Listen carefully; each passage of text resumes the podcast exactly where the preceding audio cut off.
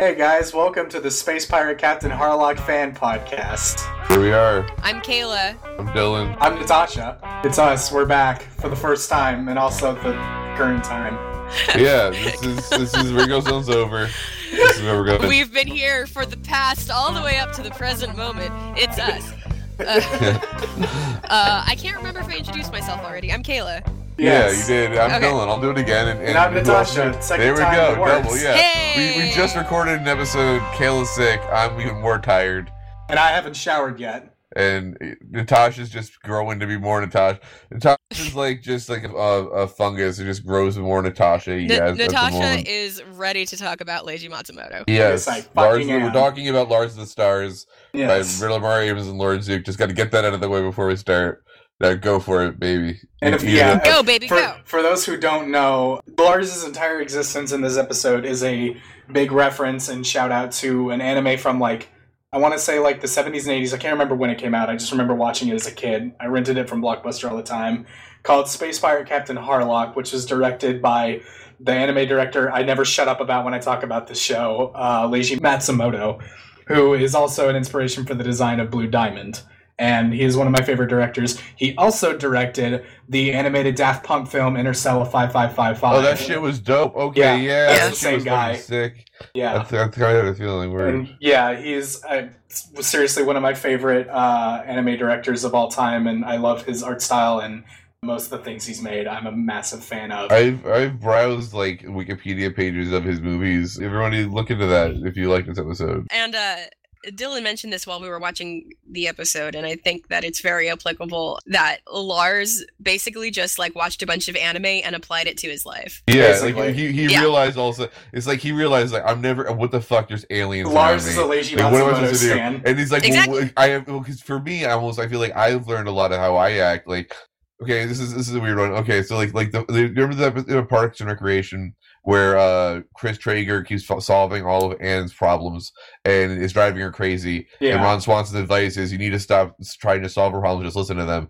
That for me was like how I learned that. I learned a lot of like how social conventions work through television. So I feel like Yeah. if I was in that situation, I would honestly be like, "What the fuck do you do when there's an alien? I only have a few references." Like- and they're so it's- all yeah. anime. So I, yeah, it's like, it's like once they just keep working, he's just like, "Fuck it, I'm just gonna, I'm just gonna, get, I'm, I'm just, just gonna, gonna lean into this shit." the shit yeah, exactly. Yeah, just gonna, Yeah. do, do, so yeah, go hard with it. I, And I it- love it. and I wrote this down. Lars is finally in his element. Yes, And this, is- this is where he's meant to be. Literally, who knew that this was his element? Not Lars, Yeah, not that- me. Did the crew universe? That's my question. Yeah, no. was this planned? I don't know. I I don't know. I couldn't tell I you, but it's so clear. can't. So okay, not not based on evidence, but in gut instinct, I know for a fact that from the very start, Rebecca Becky was Shiggs. Becky Shugs was gonna go. I'm putting Space Pirate Captain Harlock in this fucking show if it kills me. and they dump us into it. They Yeah, they like do. you know, like and they and they reference several times that yes, the last time that we saw Lars, he was freshly dead in a cave on an alien planet. Like, uh, if, if you, I'm watching the episode right here. It's actually 50 seconds in. You have 50 seconds of Steven saying, "I got a little present for Lars," and it doesn't even feel rushed. He's like, "I got a little thing for Lars from his parents." Then little bear, Yeah. and then they say, "Cool." 50 seconds in, boom, we're in space, and immediately it's an emergency.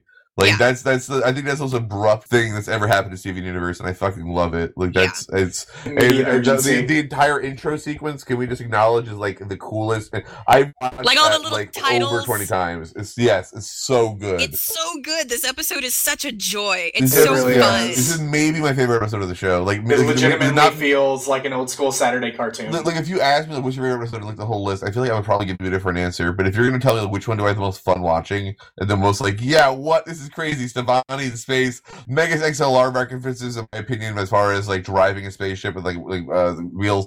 I no one else, like, like maybe two other people in the world watch might watch Megas XLR growing up, but it's super influential for me, like as a mecha cartoon thing, acknowledging Japanese stuff. This entire show is beautiful. This episode. Holy fuck! I just I'm sorry. I just had a uh, I'm I'm browsing through Leiji Matsumoto art as we're doing this episode, and another anime he did is called Battleship Yamato, and I just fucking realized the spacesuits that they wear are literally the spacesuits that gems wear when they're driving ships. There we go.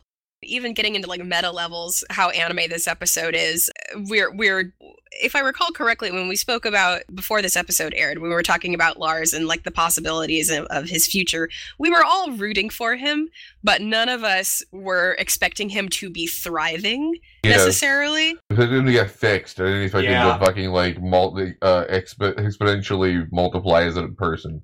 Yeah, so like he's been growing while we've been away.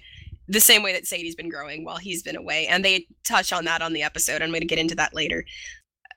Dylan's right with how much Lars is leaning into this Mhm. um because like he he has been reborn in every sense of the word. so you Yeah. could just do whatever you want. It's kind of like if you maybe in high school you kind of lash out at people because you really didn't know how to deal with everything and you just were like an angry kid and you were kind of like a dick and you're just like Mhm. there's this weird angry nerd and then you go to college and there's a whole blank slate and then there's a pretty common archetype.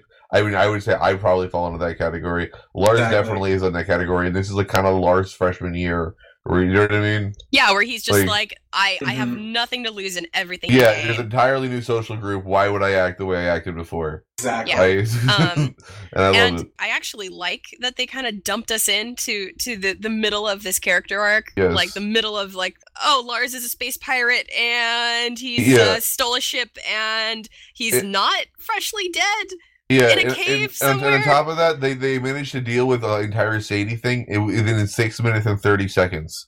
That's Yeah. how long it takes them to get through. Like this episode uses time so efficiently because I don't know what you guys, but it did not feel rushed at all. It was so Yeah. exciting that nothing felt rushed. It just felt like everything was badass and awesome. Every single line was like an entirely new, exciting thing that we never thought was going to happen. Yeah. Yeah. How the fuck does Padparadscha's joke still work Yeah, every honestly, it will time? always How does it not get old? It, It- always it's- works. It's evergreen. And they found a joke that's completely evergreen. You can, Yeah. you, can, Yeah. you can do that shit season 12 and I'll still be laughing. It's, it'll still be funny. Also, the fact that we see that Steven and Lars have grown a lot closer. Like, Yeah. the first thing they do is they hug. I really do like um, Steven and Lars's relationship because it is it is kind of nice to see that it's like um, I don't want to say Steven fixed him, but like that Steven was reached out to somebody and helped them. It's like a very good example.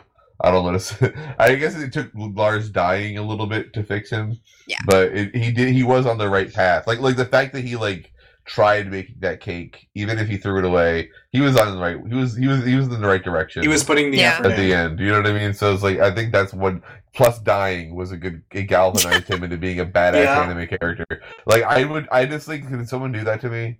Can someone like can I kill Can I- someone kill can me? I get killed? Yeah, I'll, I'll Yeah. see you like a nun or Please whatever. kill me. But then bring Please. bring me back to life and make me like an anime character instead of all this bullshit. the the screen commentary is so good like the the titles of all of the characters Yes. but also the fact that like when Stevonnie is in the uh like little escape pod his like targeting system has a personality like instead of saying like target locked or whatever it says bingo bongo Yes. and like when it sees the missiles it's like no no no no no Yeah. it's so great like everything about this is just so fun Yeah, every every single time where they could be like, we could do this, but is that a little bit too much? It feels like they were like, no, throw it in. like, it is too much let's do it Yeah, it's it's it's a little bit sensory overload. It's like not a sensory overload. It's like um beat overload. Everything is- yeah, everything is it's paced really really quickly and it is great. but it doesn't feel rushed. yeah. Okay. What was I? I'm really embarrassed. 'cause She's one of my favorite gems right now. What's the name of the gem who's got big puffy hair? Uh, Rhodonite. Uh, ro- yeah. Okay. I my she's like maybe one of my favorite gems because of her eyes. Uh, You, you can follow two different lines of thought when you watch her. exactly. And Yeah. I, every Yeah. scene, I literally like, will like watch it two or three times to just be like, "There's the pearl only, there's the ruby only, oh, there's them together," and it's it's so seamless and perfect. And I that alone, I just will say that'll that if that was if the episode was just them in a room and that was happening, I would still be raving about it because I really fucking love that. That's maybe my favorite fusion. Actually, really quickly, what are your guys' favorite fusion? Like kn- knowing Ooh. all the off colors, everybody, Ooh. all the weird Mm. ones, all Smo- Smokey included, everybody. Hmm. I That's a think about that tough for one. Yeah, right? Hmm. It might be Alexandrite. Really? Oh, I, I was like Alexandrite for the, the Neon Genesis Evangelion bit of it, you know? It really is like very nostalgic. I always liked your design. I think mine might be Rainbow Quartz. Really? Ah, word. That's because you like the 80s.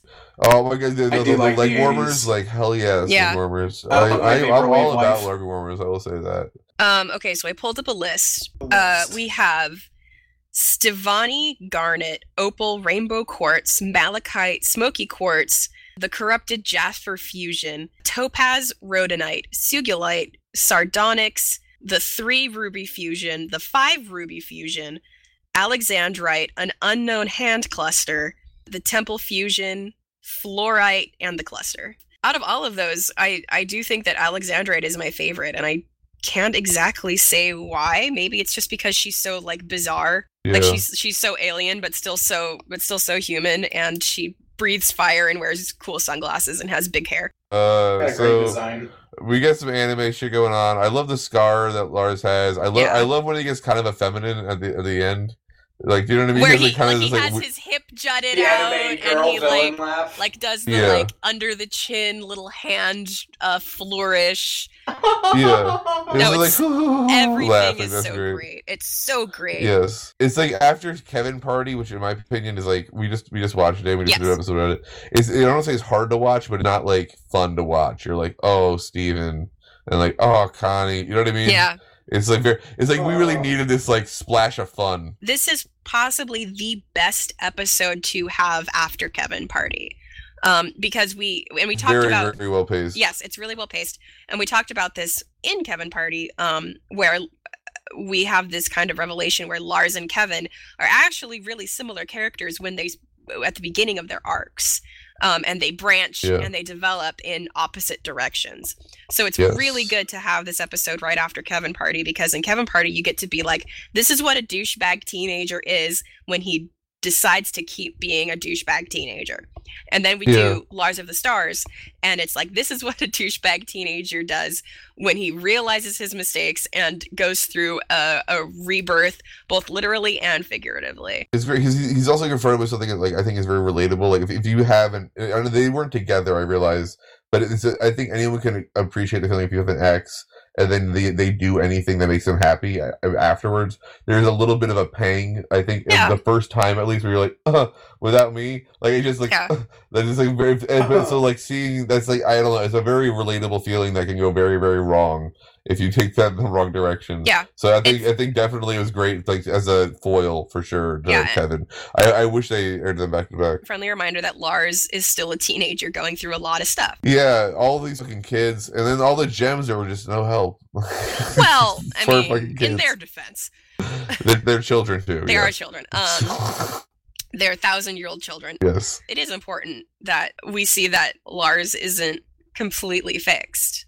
Like he, he's Yeah. doing really, really great, but that doesn't mean that he doesn't Yeah. still have problems. Lar- Lars's timeline is he went he was gonna go to that party and he was getting a little bit better. Then he got kidnapped. Then all of this shit happened behind the scenes, and then now this episode. Yeah. So, so like emotionally, he has not dealt with his human life really at all. exactly. in Like any way. Yeah, he just knows everybody knows he's alive, and that's like okay. Now I gotta focus on being a pirate. yeah That's no and and he he's doing this to get back to earth so he's he's literally Yeah. doing what he has to and he's leaning into Yeah. it and having fun with it which is great but emotionally he is still the lars that threw away the cake before he made it to the party yeah, when he get when he gets back there, he's gonna be uncomfortable with Sadie. He's gonna be scared. yeah and i'm gonna save this for my final note but i'm, I'm gonna talk about that Uh, final thoughts. Yeah. Um. well i mean unless everybody else has other stuff to say um um, kind of kind of like how the episode is paced where we just kind of rip through it but it's still like a whole bunch of fun this is how that episode has gone